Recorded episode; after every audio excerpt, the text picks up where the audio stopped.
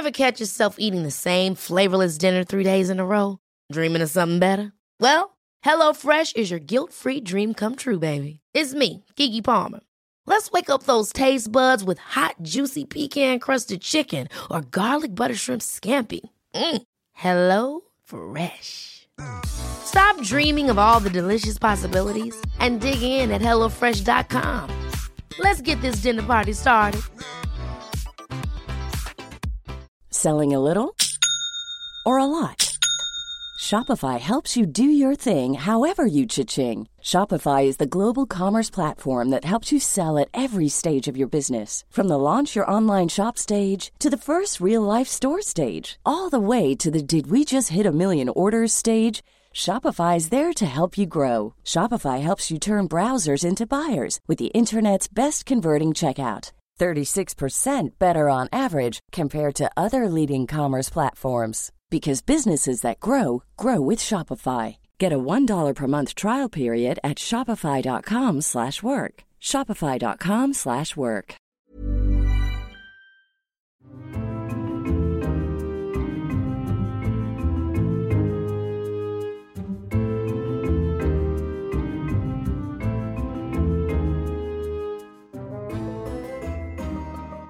Hello and welcome to You're Booked. I'm Daisy Buchanan, your host and book inspector, and this week I've been mostly thinking about Meghan Markle's old Instagram account. Before she got married and acquired a lot of ancient furniture, Meghan used to make shelves out of books. Meghan's efforts looked chic and stylish, and I tried to make a bookshelf out of books, and it looked like there had been a fight in a library. If you make bookcases and you'd like to sponsor us, we're desperate to hear from you.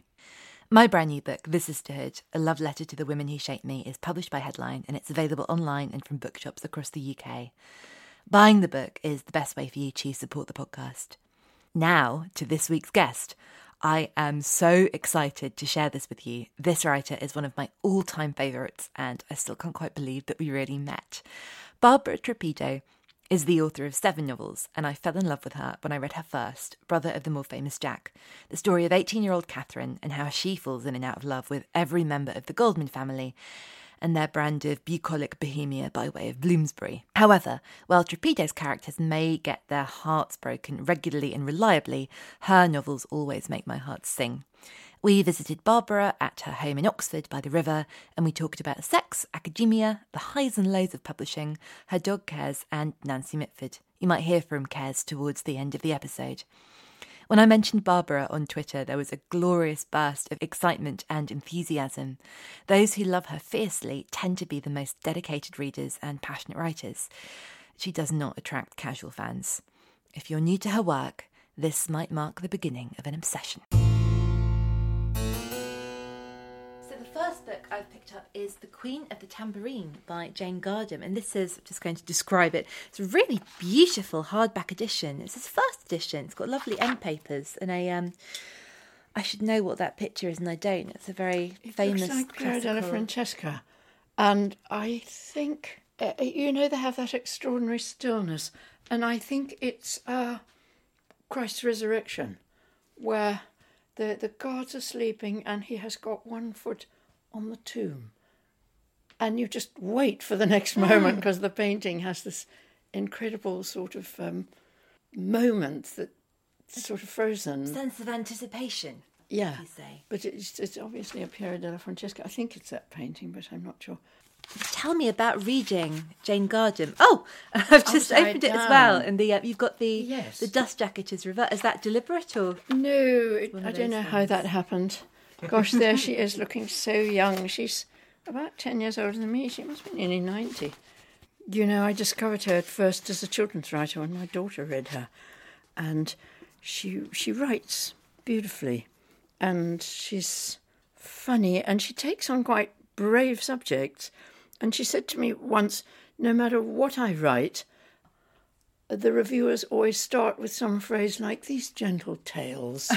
and I think at a certain point, people decided that her book should be in the adult fiction section because I notice now that Bilgewater and A Long Way from Verona and so on, the early books she wrote as children's books are now in the adult section. So she wrote this and she wrote a book called Foe, which was a sort of uh, female version of Robinson Crusoe, and lots and lots of really good short stories, uh, which is a thing I can't do at all, so I admire it.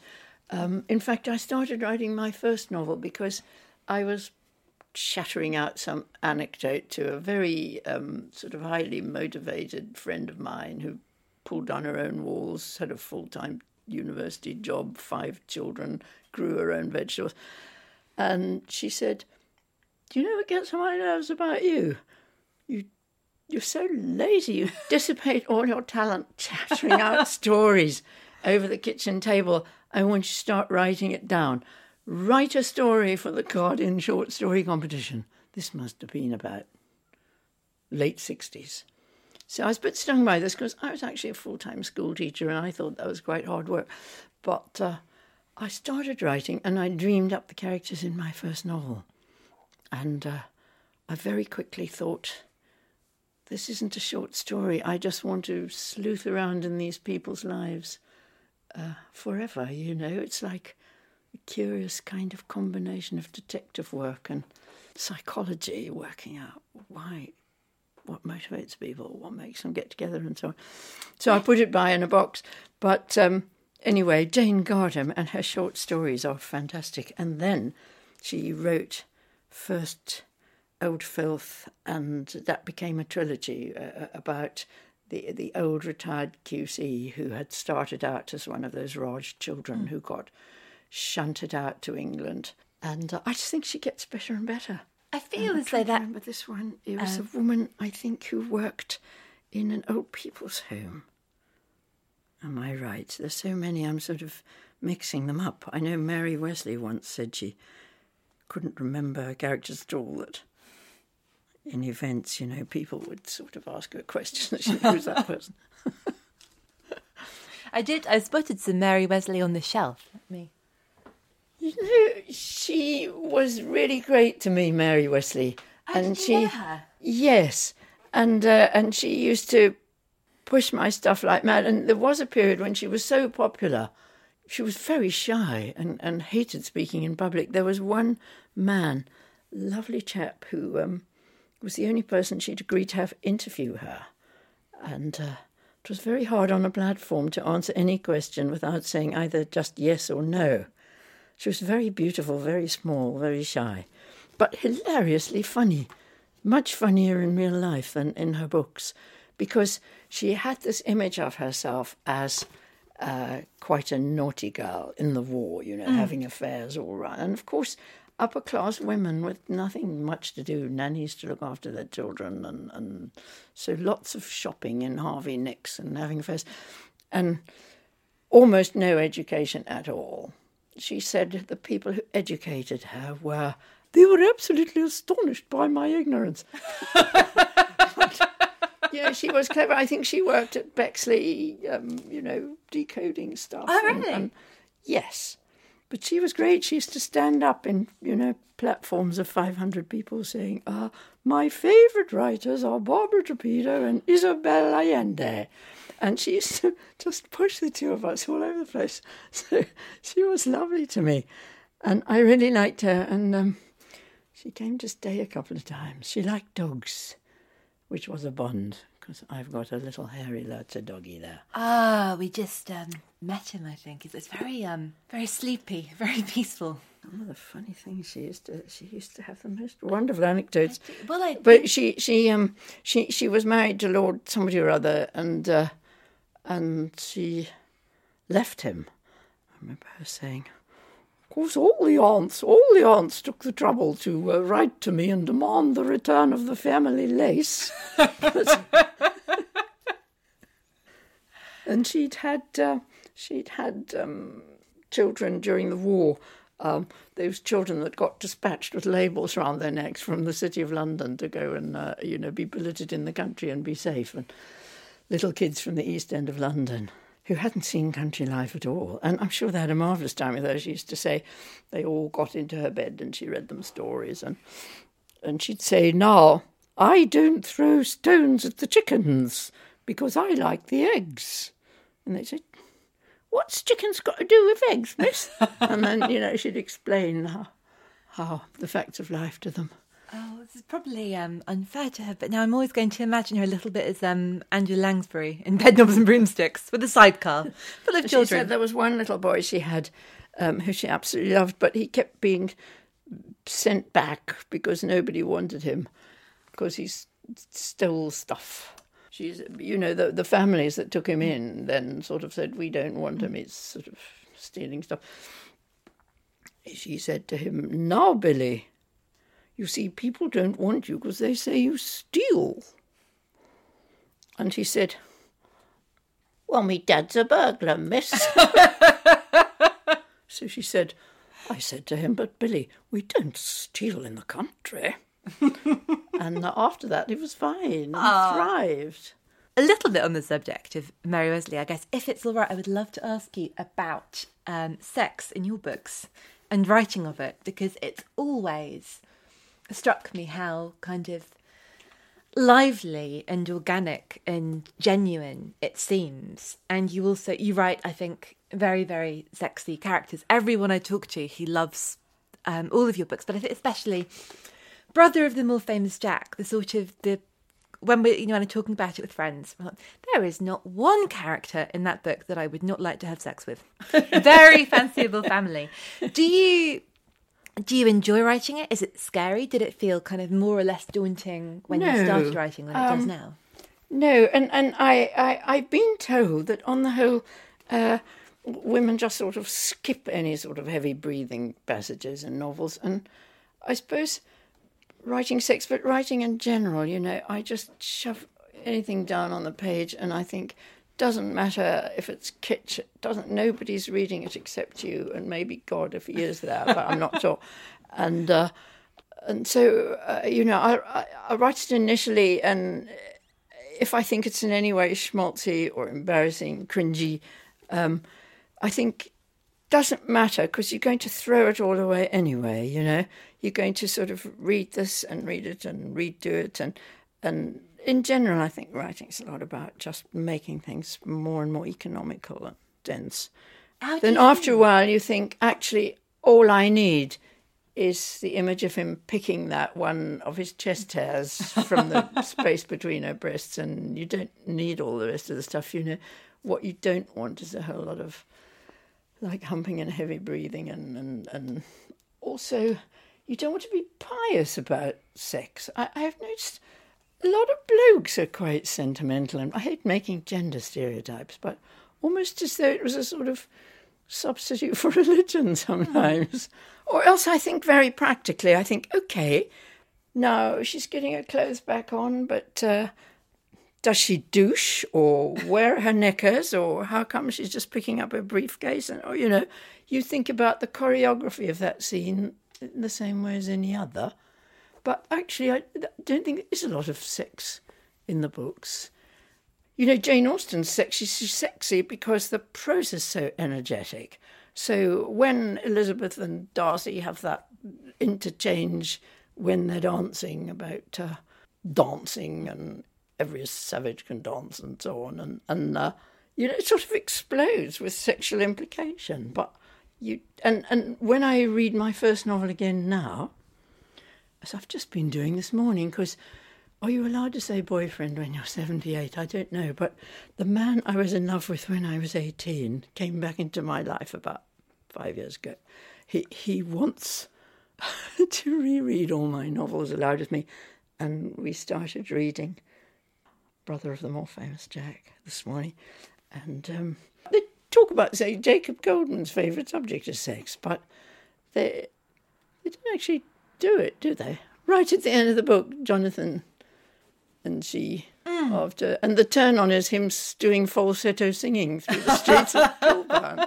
Yes, I, I, what I was going to say, I remember, is just rereading it as I was this morning, and it struck me before, you know, because you discover things about yourself when you reread your text, don't you? And I thought, uh, there's so much about feet in this novel. Um, oh yes. and anyone reading it now will pick up immediately that Jonathan Goldman is actually the sexy one in the book mm. because he comes into the kitchen feet first. She hears him pull off the Wellingtons, and he walks into the kitchen, and he's been going sockless in wellies, as it says. And there's a way in which she finds his feet a kind of sexual threat when she's a teenager. It only struck me afterwards that Jonathan is always described feet first. And at the end of the book, she knits him those beautiful, prodigious scallop top socks to go fishing in that he says should be in the Tate Gallery rather than on his feet. Um, he has, um, you know, nasty sneakers and and uh, and it only occurred to me years later that in Jane Austen, where the women are very much indoor people, and Elizabeth breaks the code by walking in the mud mm. to, to, rescue her sister, they go for walks inside the room. Miss Bingley says, Would you take a turn about the room? And uh, the men are going in and out through the doorway. And again, Mr. Knightley, you think, that's him, or that's he, as you should say, I suppose. When she's closeted at home with her old dad, and uh, he comes in, you know, the men, the proper men, come in knocking mud off their boots, and and uh, I thought, well, that Jack book is sort of sexy, and but it's all on the whole done through. It's uh, the feet are the analogy for you know sexual threat, sexual desire, and uh, there's pretty well no actual humping in it, is there? And uh, Jonathan Goldman, I think, was a sort of wish fulfillment man. You know, he, he's having dominant sexual fantasies while he's ironing her viola shirts, and that's what, you know he mm. sort of does the cooking. And I think a lot of young women who read that book fancied him, which is not surprising because oh, yes. they they all a bit sort of wish fulfillment, aren't they? You can tell that they're made up people. But I think because they're slightly too good to be real people. That surely has to be your kind of your writer's prerogative and also yeah. the the fun of it. Yes. Who who do you fancy in other so books? So people were really cross when I brought him back in another book when I thought this is a story in which a girl mm. dies because a man philanders, and I thought, I know who'd philander. Yes. Jonathan Goldman. And it was such a treat to bring him back and hear what his adult voice sounded like. Some readers were really cross because I think they thought Jonathan wouldn't do that to mm. them. He'd be faithful to them. No, because I, I remember, and that lovely, and I don't think I realised initially, and then that sort of, you know, meeting you know, it's like seeing a friend again. And you do kind of, I suppose perhaps it's a maybe, again, I don't, I really don't want to tell you what your books are about, but a lack of sentimentality about it. You know, that it's not a sort of a crushing world ending. It's, it's an inconvenience, but it's about the humanity of people and the, people being fallible. And yes, and and it's fun, and you don't want to be pious about it.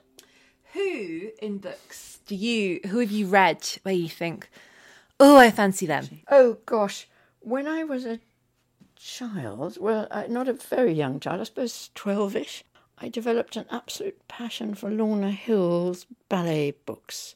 Ah. And they were so special, and I don't understand why they are not that widely known because, as far as I'm concerned, better than ballet shoes, and, and they're so well written. And she was a North Country woman who, whose daughter went to the Sadler's Wells Ballet School, and the first book is dedicated to Ninette de Valois, who read the proofs. And they're funny in the great, so they're partly about, um, you know, country life and horse riding around Northumberland, and it made me very romantic about the North Country, so that when we actually came to England, my husband got a job at Durham University. I couldn't believe it because I knew all these places from reading her books.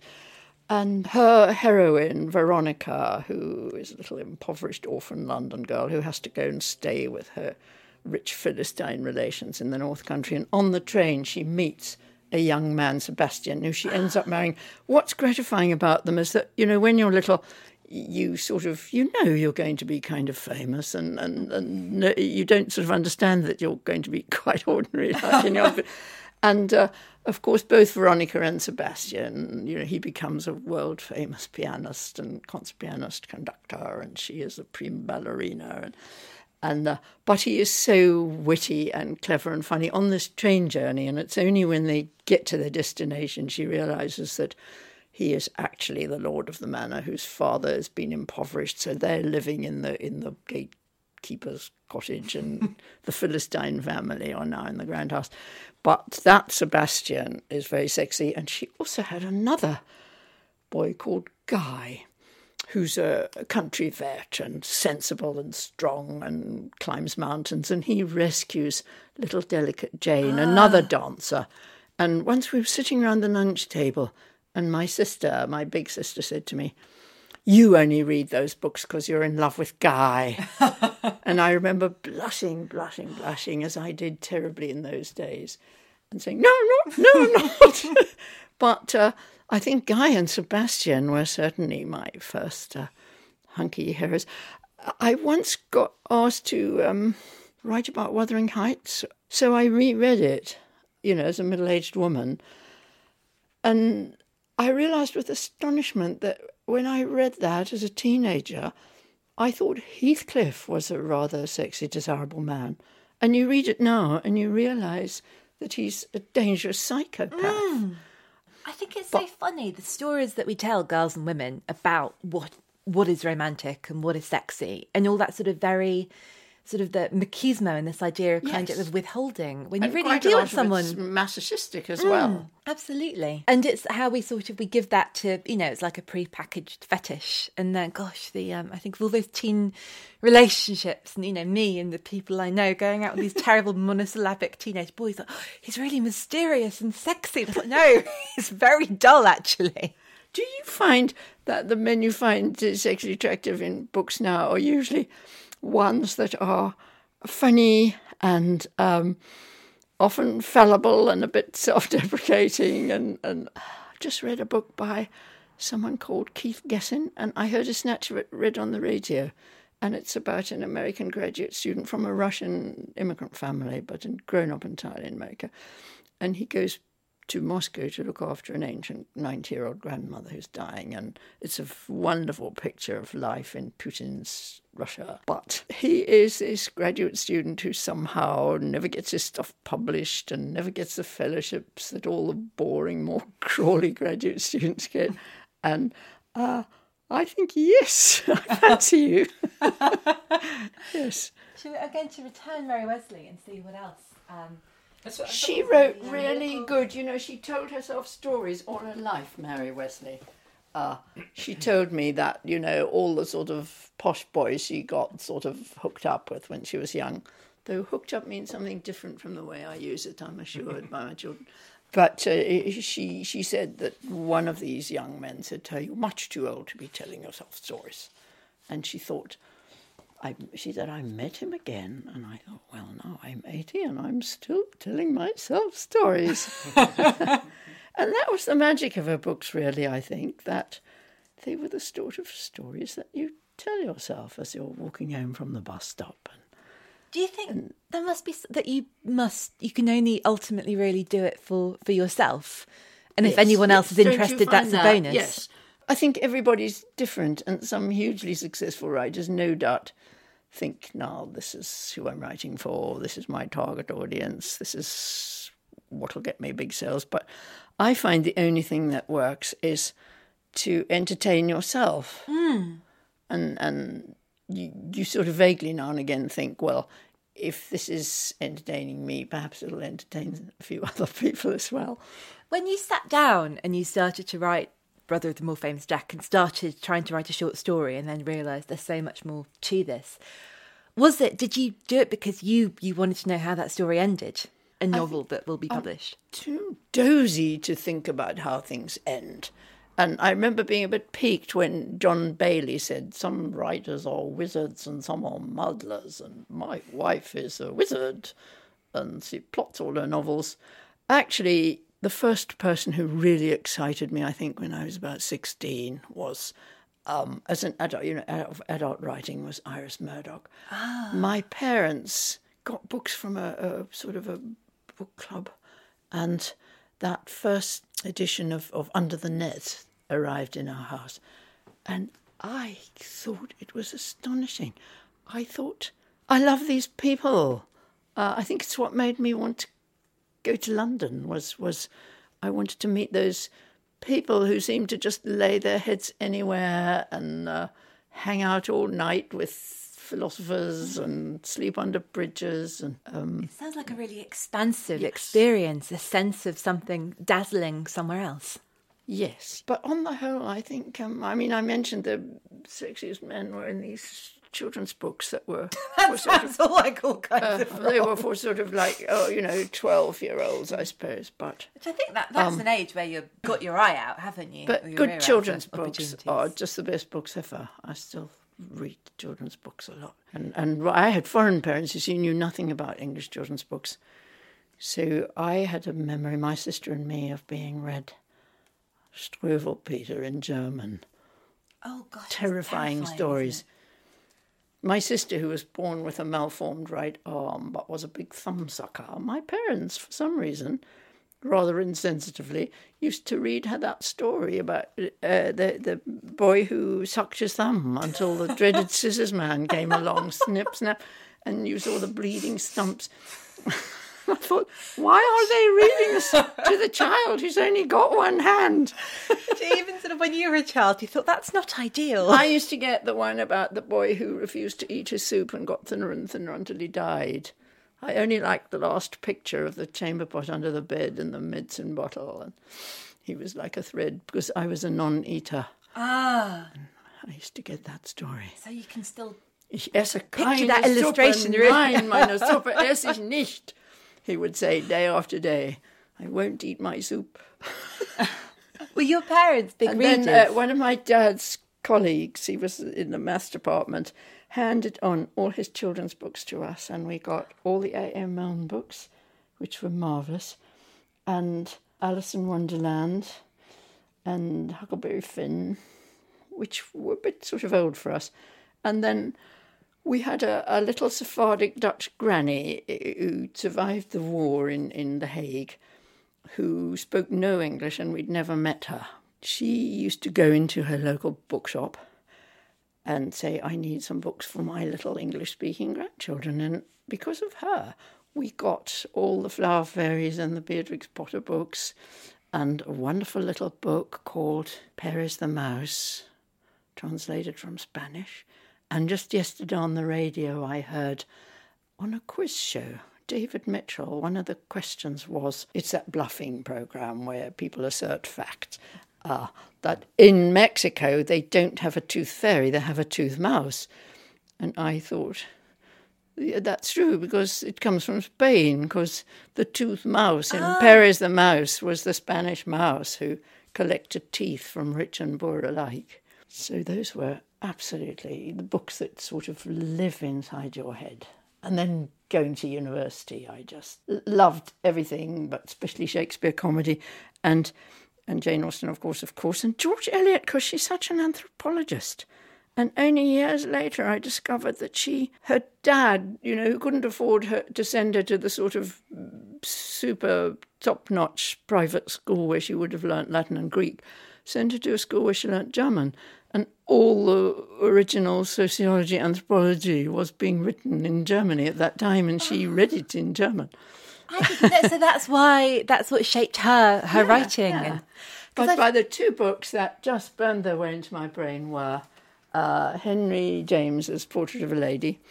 I just thought I was Isabel Archer for about two years, and and I loved um, To the Lighthouse. I still uh, have that in the back Your- of my mind all the copy? time. Oh, yeah. oh, in your mind. I thought you might still have it on your well, shelves. I've got it somewhere on It's the shelf in the muddle. Oh, but Portrait of a Lady, I read that when I was a student, and that is something that has never ever left me. I think there's masses of sex in that too. So, no, I sound obsessed. I've got it on the brain. Um, I've noticed you have a lot of books about anthropology. Do you use those for research My and son is an anthropologist, having started out in fine art. Ooh, I see a book And- about and- witchcraft. That's here. a very ancient book that was on my husband's shelf, but some of his books Joe kept. Um, I mean, This has got- got the most extraordinary and amazing cover. Lucy Mair. I remember Witchcraft. meeting Lucy Mair. She was one of those, you know, lots of the anthropologists were women, sort of formidable women. And there, there was one that I wish I had met, Mary Douglas, who, who's written uh, books about the anthropology of the Bible, which is, of course, the most fantastic, rich subject. So they're just amazing titles. The Gifts and Poison. That's a great name. Yes. What is that? Yes. Um, I don't know if I, I've read it, but you know, there's a way in which um, people compete by giving gifts card. I don't want to start. I'm not producing cod anthropology, but you know, notions of potlatch where tribal people will throw gifts at each other, and in a sense, it asserts your dominance, I suppose, in that uh, you have to get even. You know, in a, in a way, gift giving can be quite because it places people in your debt. Ever since I've had to take care about giving gifts because it can be a form of one-upmanship, and you need to think: is this genuinely a gift I'm giving out of affection, or am I wanting to say, "Look at me, I've got such good taste, and isn't my present more generous than Love versus status. Do you ever give books as gifts? Well, this give last. Christmas, I, I read an article in the Observer, uh, and it was about a woman who's in fact a lawyer who'd worked in Palestine, and eventually, I think she practically had a nervous collapse as a result of the awfulness of it all. I think her origins are Middle Eastern, and she wrote a Palestinian cookbook, and it was so beautiful. And the, the food was so lovely, and, and um, so it was in part a cookbook, in part telling the story of Palestinians' lives and how they are. And so I bought six copies of this book and gave that. That was sort of my Christmas present to people that year. It's a lovely book. I can't remember the author's name. Bloomsbury published it, hardback with lovely jewelly cover. That the story sounds really familiar, but we'll, we will look it up and we'll find it out and it will be in the show notes.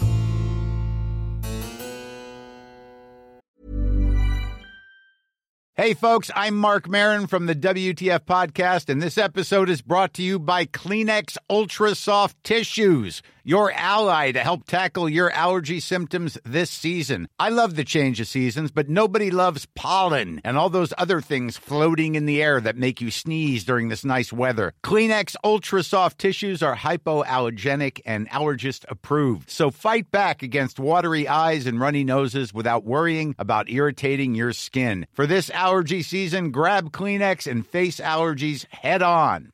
Quality sleep is essential. That's why the Sleep Number Smart Bed is designed for your ever evolving sleep needs. Need a bed that's firmer or softer on either side? Helps you sleep at a comfortable temperature? Sleep Number Smart Beds let you individualize your comfort so you sleep better together. JD Power ranks Sleep Number number 1 in customer satisfaction with mattresses purchased in-store. And now, save 50% on the Sleep Number limited edition Smart Bed for a limited time. For JD Power 2023 award information, visit jdpower.com/awards. Only at a Sleep Number store or sleepnumber.com. I'm Sandra, and I'm just the professional your small business was looking for. But you didn't hire me because you didn't use LinkedIn jobs. LinkedIn has professionals you can't find anywhere else, including those who aren't actively looking for a new job but might be open to the perfect role, like me.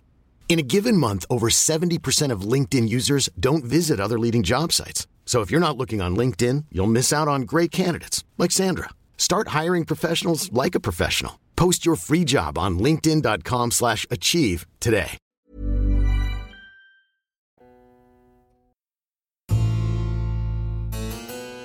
We'll be back with Barbara shortly, but now it's time for my Steal of the Week, a book so brilliant and so valuable that the pages might as well be printed on £50 notes. This week, my steal is The Past by Tessa Hadley. It's the story of sisters Alice, Harriet, and Fran, and their brother Roland, and the tensions that must be juggled when they return to their childhood home for one last grown up family holiday. Hadley's writing is gentle but masterful. She's so subtle and nuanced in the way she writes about how families can control each other, how they're bonded by unspoken intimacies, and how they succeed and fail to show love and comprehension to each other in the way they communicate. This is a strange and lovely book. It's like a faded photograph that evokes a memory so vivid it's almost painful. That's The Past by Tessa Hadley, published by Vintage and out now. Now, back to Barbara. Now that book I got many years ago because Deborah Moggach to- and then many years later it turned into the Marigold Hotel. You see, it's a book about So that is that a first about edition? some It's oldies, and. I suppose it must be. Uh, I don't know. I just give books away all the time, but I suddenly connected. I thought I remember reading that book. It was about the oldies home in India. Oh, so did you see it and I the thought, cinema and think, oh, I know gosh, that story? Isn't that? Wouldn't that be fantastic? To someone said, "We're filming your book. Come to India with Maggie Smith and Celia Imrie and all of that. What fun that would be." She was. Uh, we just interviewed her actually. Celia was, Imrie.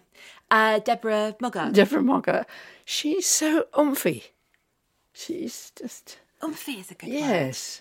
Yes. I, I really admire that because I'm so dozy and undirected.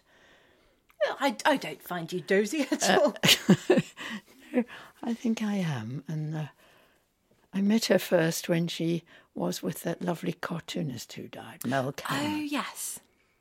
and we were somewhere. Some mayor had asked this people from this literary festival to a dinner, and the dinner was rather dull.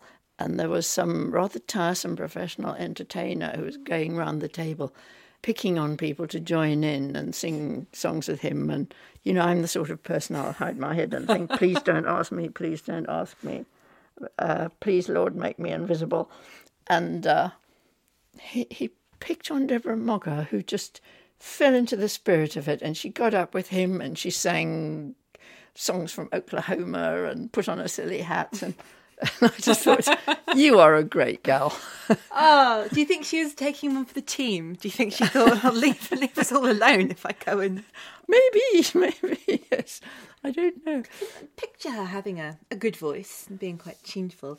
Um, I've picked up um, Sorbello, but I, that's one of my all-time favourites, the. Dud Avocado. That one, I'm, a friend gave it to me when I was about 16, 17. That's the perfect probably when age it just to came meet out. Sally Jay, I think. And I think this book was probably slightly in the back of my mind when I wrote Jack. You know, all sort of unconscious, but when you think afterwards, when was it first published? 1958. Well, I it, I was in the sixth form in 1958, and my friend Sue Stern gave it to me. And I just thought, okay, like like with uh, Iris Murdoch's uh, Under the Net, I thought, I want to be that girl in Paris, and, and Because there's something, isn't there, I think, about books, but- because I think so often we're given books as things that are sort of Yes. edifying or educational. And that's a book that I think, when if you read it when you're a teenager, you feel as though it has been written especially Yes. for you. And you see, I bought it in the Oxfam shop for two pounds ninety nine. So, I've recently just uh, I, I tend to buy things again that I loved before, like all the Beacon readers that I had in junior school. I, I've started buying them whenever I can. Published in Glasgow in 1940, and they are so good. So you're very much a, a collector. Where do you buy your books? It's wherever No, you find 'cause I chuck things out just as readily as I, and I scribble in books and I read them in the bath and, and Oh, I love a. I write bath. shopping lists in the back. We just, um, I just read. Um, I'm a big, big fan of Nina Stibbe. I read her new book. She's lovely, isn't she? Um, she's fantastic. I haven't That- read the most recent one. Oh, um, I will send it to you. But yeah, that went in the bath, and then Hmm. producer Dale was reading it, and it got caught in a rainstorm. So it's now quite. I, I mean, books are for. I've never sort of. They are they are for reading, not for Yes, not, yes, not exactly. reverential objects. In fact, there's uh, a book that I'm very slowly writing and I've put by and must pick up again. I just started writing it uh, in the back of, you know, I just sort of groped on the floor, and the first book I picked up alongside the bed was Jose Saramago. And so I started writing my novel on the back page and then using up the blank pages and then writing in the margins from the back. So if I can find that book again, which must be somewhere in the house, I could take up that novel. oh gosh, It's was written that- so that was crossways on so you've- Saramago. in a. I know it's a delicate subject, but I think I'm not the only person who's really, you know, who would absolutely love to read more of you. And I know, you know, writing sort of takes time, but whether I must get back to it. I'd love to, you know, I, I'm quite, I don't have the energy I used to have. And don't you find that writing is, um, it's, it's hard work, but it's also a kind of playing writing fiction. Mm. And what you rediscover when you start doing it as a grown up is you think, this is bringing back the joy I had when I was a small child. Uh, you know, uh, telling stories as you were walking back from the bus stop and writing little books as I used to all the time with little pictures and you have to be feeling playful, and it does take, and also you need a lot of energy. I mean, I can forgive a book anything as long as it's got energy. Mm. Some books are so sort of ponderous and dead, and that's what you don't want. And uh, when I um, I, I was writing a novel.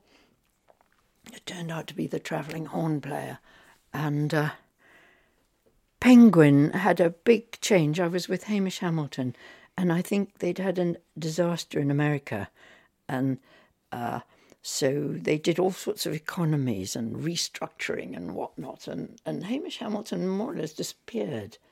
And uh, the, the whole sort of editing staff changed. And from having been the most congenial place, I found myself working with a new editor in chief who um, didn't understand that, you know, writers are just sort of I mean, it's a bit of an aberrant thing writing fiction, isn't it? Sort of hanging around and talking to pretend people, and and and you know, um, most sensitive editors understand that you'll do it when you do it, and mm. and it's no use trying to be all short back and sides with you. And this woman would phone me up all the time. How is the novel coming along? And you'd submit in December and so on. And you know, I just write like. Um, sort of like making mud pies, just staring into the dark and waiting for, you know, I dream up the characters and I think, why am I writing about these people?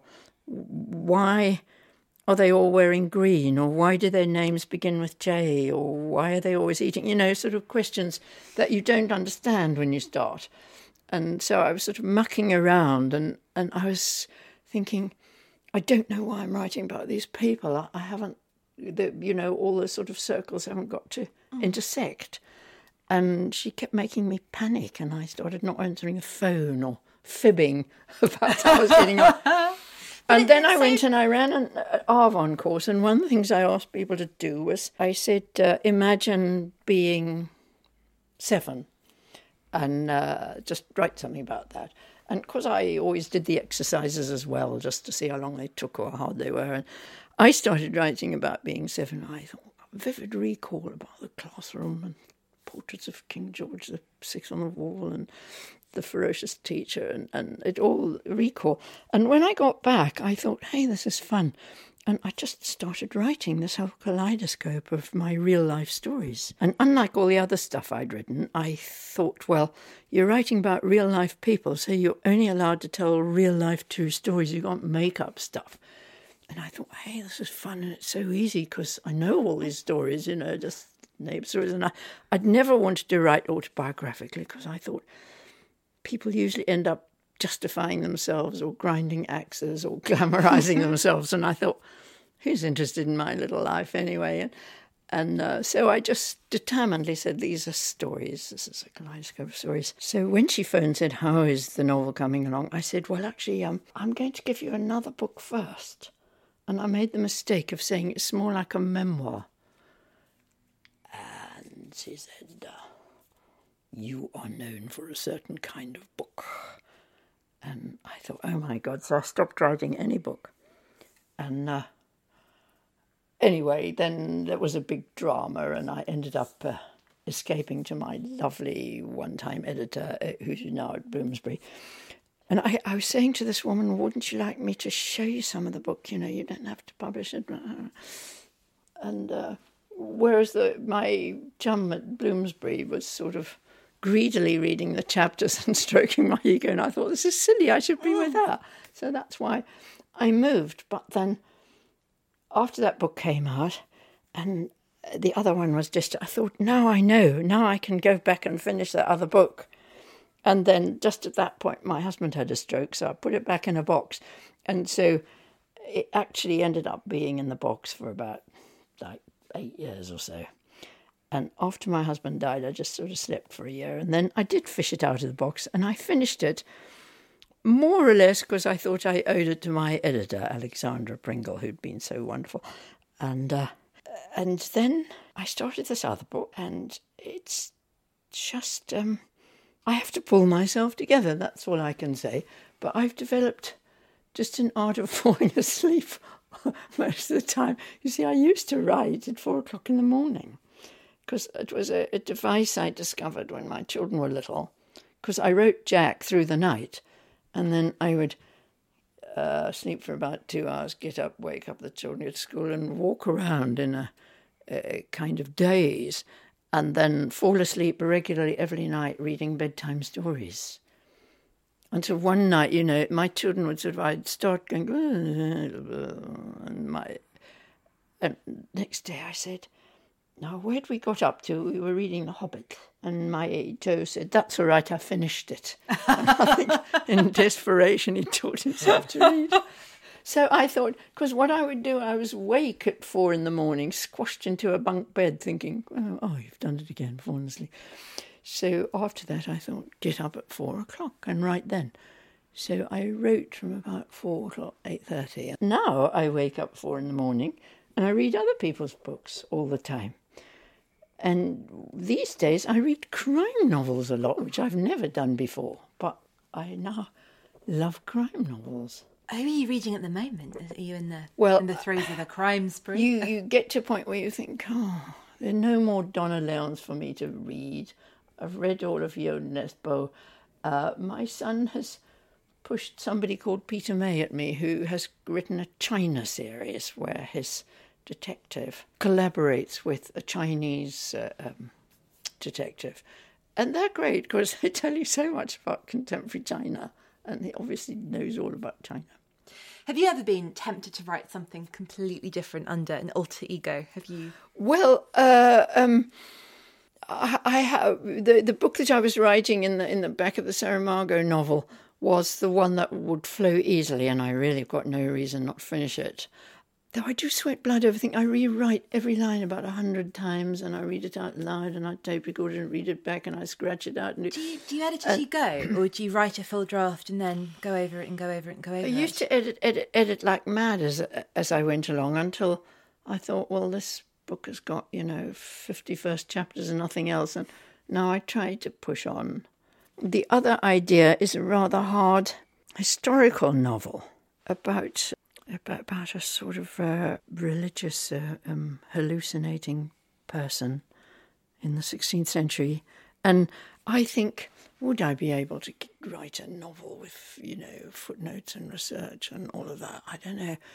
And the, the difficult thing about a historical novel is, you know, I adore dialogue.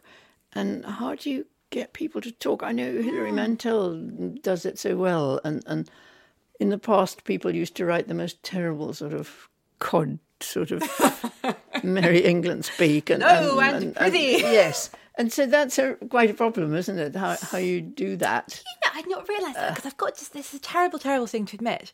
I don't love the idea of reading an historical novel. I sort of feel a bit oof at the idea, and I think it's because I love the dialogue of a book so much, and hmm. I think that if that isn't right, and you spend so much, you can't you can't quite get into the rhythm of it, then I think that's what puts me off. And some people's dialogue is terrible, isn't it? And other people, really quite nasty characters like Evelyn Waugh, you'd forgive him anything for the dialogue, mm. or James Joyce. Yes. I used to produce that first chapter of Ulysses to people on writing courses as just the best, most accomplished sequence of dialogue ever. I, I have never finished Ulysses, but I'm going to look It's at not that the sort of book you, you, finish. you don't get driven to finish it, do you? But maybe that's I just need to sort of study. I think the that's the book we all need to have read aloud to us. Ah, that's a really good idea.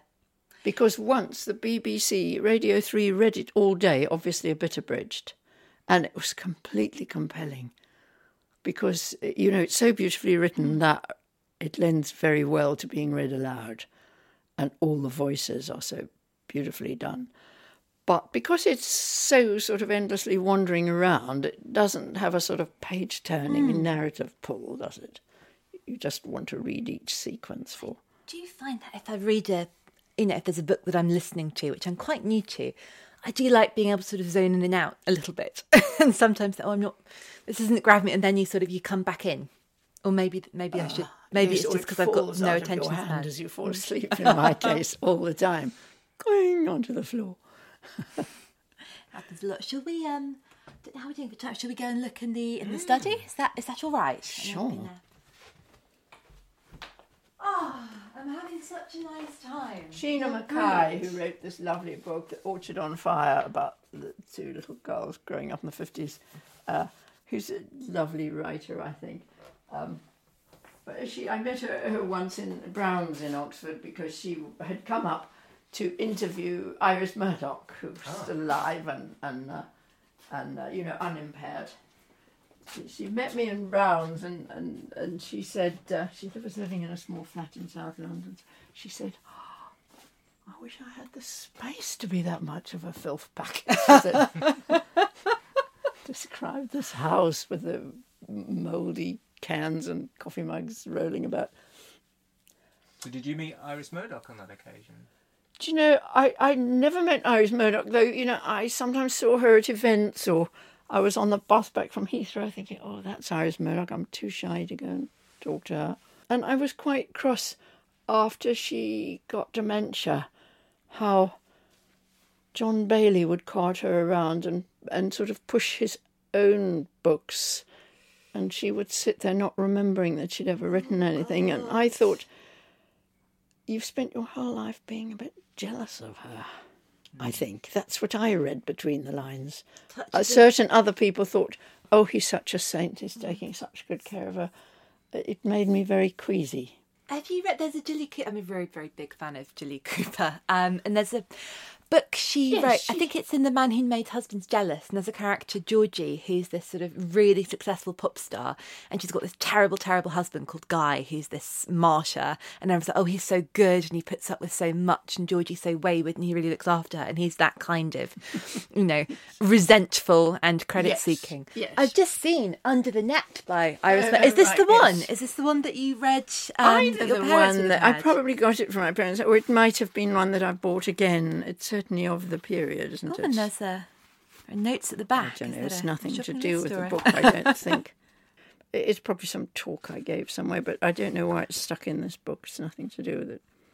And actually, in one of my novels, this wonderful book that ends with uh, uh, this wonderful sort of peripatetic hero character who's very sort of philosophical. Uh, he ends up sort of back where he started in the newsagent, where the lady who runs a newsagent is always longing for her cat to get it together with a distinguished Persian cat, and and and uh, always gets together with some sort of uh, common or garden moggy and produces these goods. But so Maggie's done it at last, I said, because uh, he's appeared with the show dog, because the film set fell. I love the way she she's very theatrical, and in this case, literally the whole film set kind of fell fell around them. Uh, and Mrs. Uh, Mrs. Thing says, um, "What puzzles me," said Mrs. Tinckham, "is why those two should be pure Siamese and the other one's quite different, instead of their all being half Dabby and half Siamese." And he says, "I don't know why that is." I said, "It's just one of the wonders of the world," and I love the cadence of that sentence, and. So I ended a book with that. I don't know why it is. I said, it's just one of the wonders of the world. And then in the acknowledgements, I said, uh, you know, I acknowledged various people. And then I said, and in conclusion, and I emphasize conclusion, my thanks to Iris Murdoch. And only one person actually picked this up and wrote me a letter from Australia saying, I've always loved your books. And then I was shocked to see that you just borrowed this line. So I wrote back and said, "Oh, I'm so pleased you picked that up, but I did acknowledge it in the mm-hmm. conclusion." I think that's wonderful. It's a real a treat for paying attention, isn't it? It's so lovely because don't you find you write a book, they're not all going to pick up all your innuendos, are they? But that doesn't matter so long as they're enjoying the book.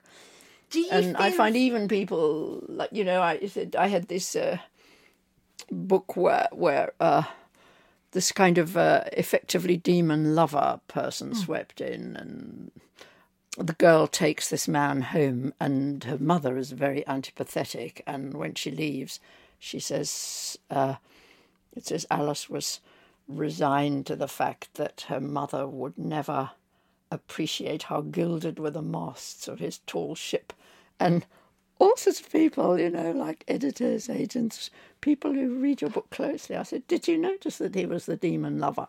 No. Whoa. Do you think So nice when somebody does. out there um, that your readers have a profile or a commonality? I don't know. Um, you know, I don't sort of think people have got to read your book or got to like it. And I'm a little bit eccentric. I'm a little bit left wing. Uh, I uh, some people say I'm too middle class.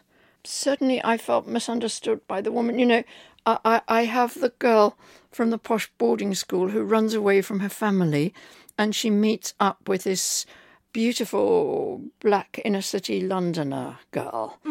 And uh, she overhears a conversation where this girl is describing to her not very bright friend because they're at a school matinee. And the stupid one is sort of saying, Well, I don't understand what the fuck this place, blah, blah, blah, blah.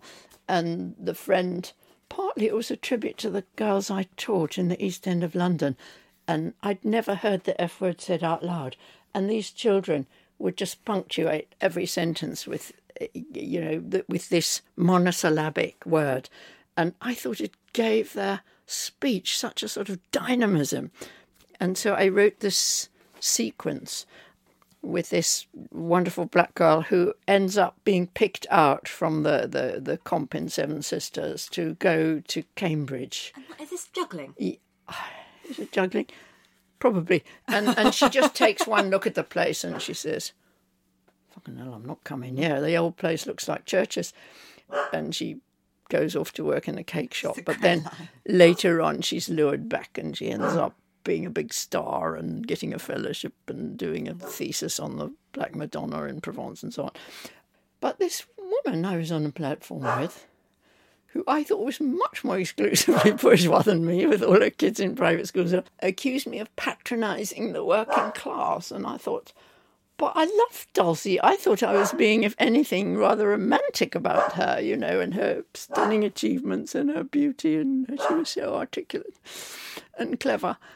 I suppose. Yeah, quite clearly, not everyone is going to like your books. And once, when I was at the Edinburgh Festival, a woman who I later discovered was Anne Fine, who's ah. great actually, and you know, quite a forceful character. She afterwards told this wonderful story that her parents had got the two little girls, she and her sister, and they just got their nice little little pet terrace house, and and you know they were sort of managing hmm. nicely. And then they were tempted to think, wouldn't it be nice to try for a boy? And what they got instead was female triplets. And so that Anne is one of our girls, and she said they were like the Fines girls, you know, they marched through school in a body of five girls. And uh, she's um, she's much bolder than I am.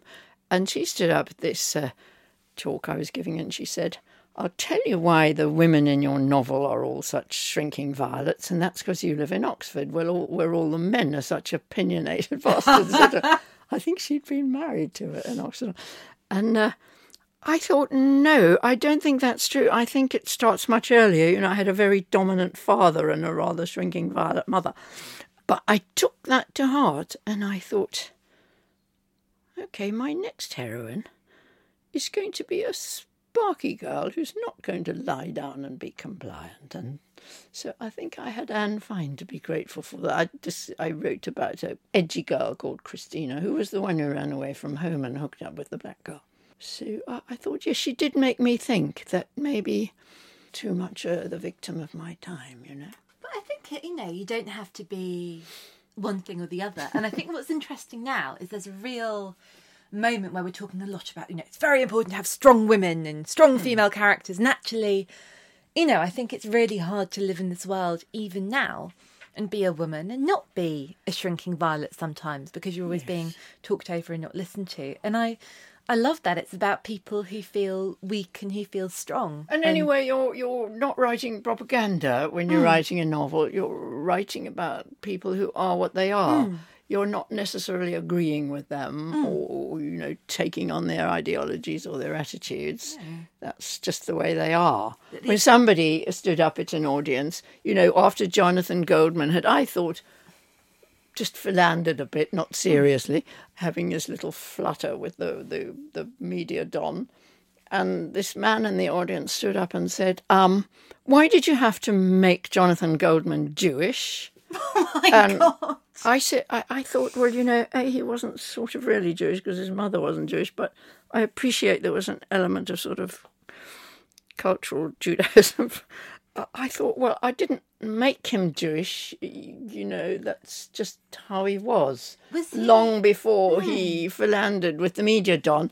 And so I tried to have this debate with him, and I thought it was going on too long and getting boring for the audience, but he kept coming, like, Was he upset because of the way he thought you'd portrayed Jewish I people, or was was he upset because he didn't want to read well, about a Jewish person? I really like Jonathan Goldman. I find him a very attractive person, and I thought I'd been quite unkind to him in that not not everyone who has a minor extramarital affair ends up with a dead girl on his conscience.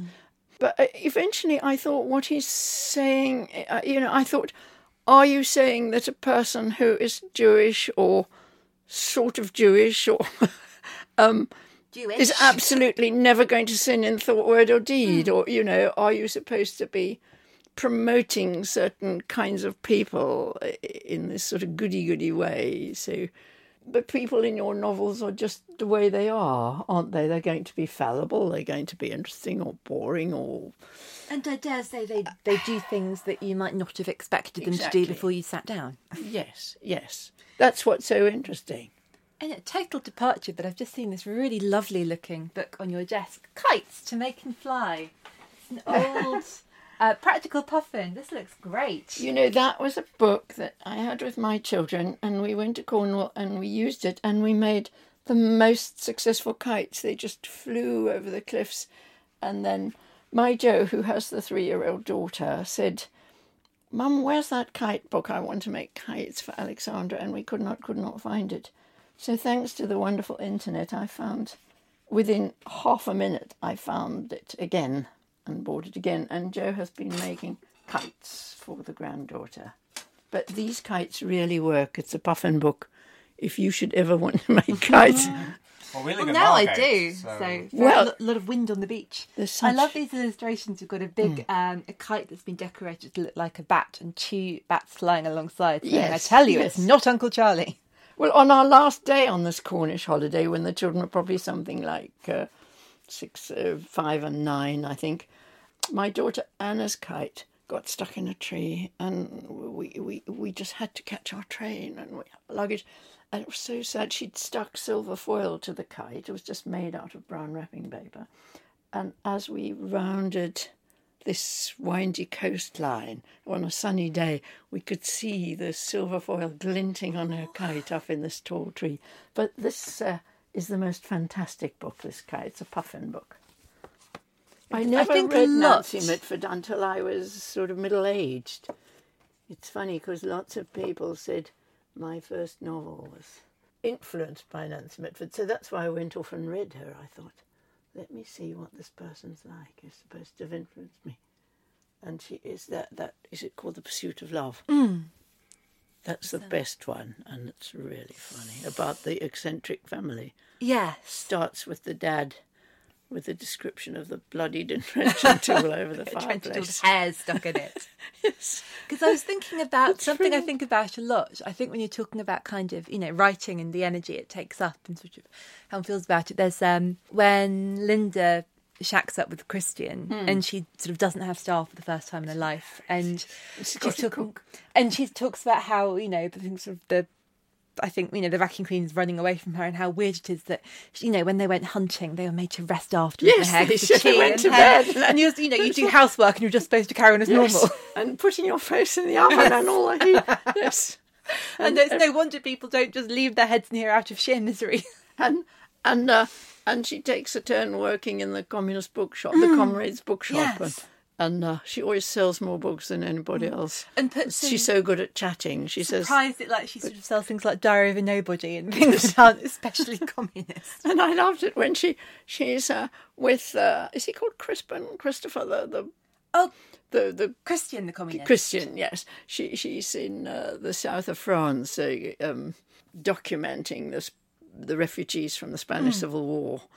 And, uh, you know, they're being put on boats. She's congratulated because the, the, the comrades are so approve of the, the way she's allotted the cabins. Because they say, you know, all the um, sort of grander, more bourgeois people have been battened and the labourers have got all the best cabins. And um, how on earth has she managed to um, work the system so well?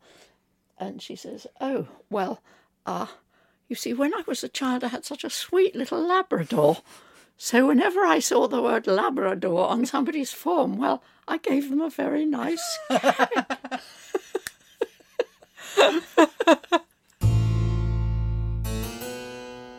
Huge thanks to Barbara. Please binge on her back catalogue. Brother of the more famous Jack, Noah's Ark, Temples of Delight, Juggling, The Travelling Horn Player, Frankie and Stankie, and Sex and Stravinsky. They're all published by Bloomsbury. Also, thank you so much to Bloomsbury for their support with this. If you've already read those books, reread them with me. I'm Daisy Buchanan. Thank you so much for joining me on our bookshelf odyssey. You can find me on Twitter at NotRollerGirl, on Instagram at the Daisy Bee. Say hello, suggest some guests, and watch out for shelfies. Visit our show page, acast.com slash booked, for more information about our guests and a list of the books they've talked about. If you have any other queries about the podcast, you can email us at whybooked at gmail.com. You're Booked is produced by Dale Shaw for New Alaska and hosted by Acast. Please do subscribe, rate us, and leave a review. It's great to hear what you think, and it helps other people find the podcast. I'll see you next time. For now, I leave you with Caroline Bingley on Elizabeth Bennet with a hat tip to Jane Austen. She is a great reader and has no pleasure in anything else.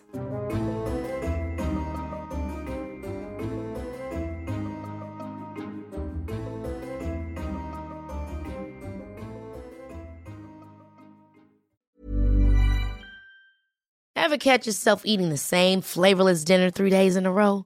Dreaming of something better? Well, HelloFresh is your guilt free dream come true, baby. It's me, Keke Palmer. Let's wake up those taste buds with hot, juicy pecan crusted chicken or garlic butter shrimp scampi. Mm. Hello Fresh. Stop dreaming of all the delicious possibilities and dig in at HelloFresh.com. Let's get this dinner party started. Planning for your next trip? Elevate your travel style with Quince. Quince has all the jet setting essentials you'll want for your next getaway, like European linen, premium luggage options, buttery soft Italian leather bags, and so much more. And is all priced at 50 to 80% less than similar brands. Plus, Quince only works with factories that use safe and ethical manufacturing practices. Pack your bags with high-quality essentials you'll be wearing for vacations to come with Quince. Go to quince.com slash pack for free shipping and 365-day returns.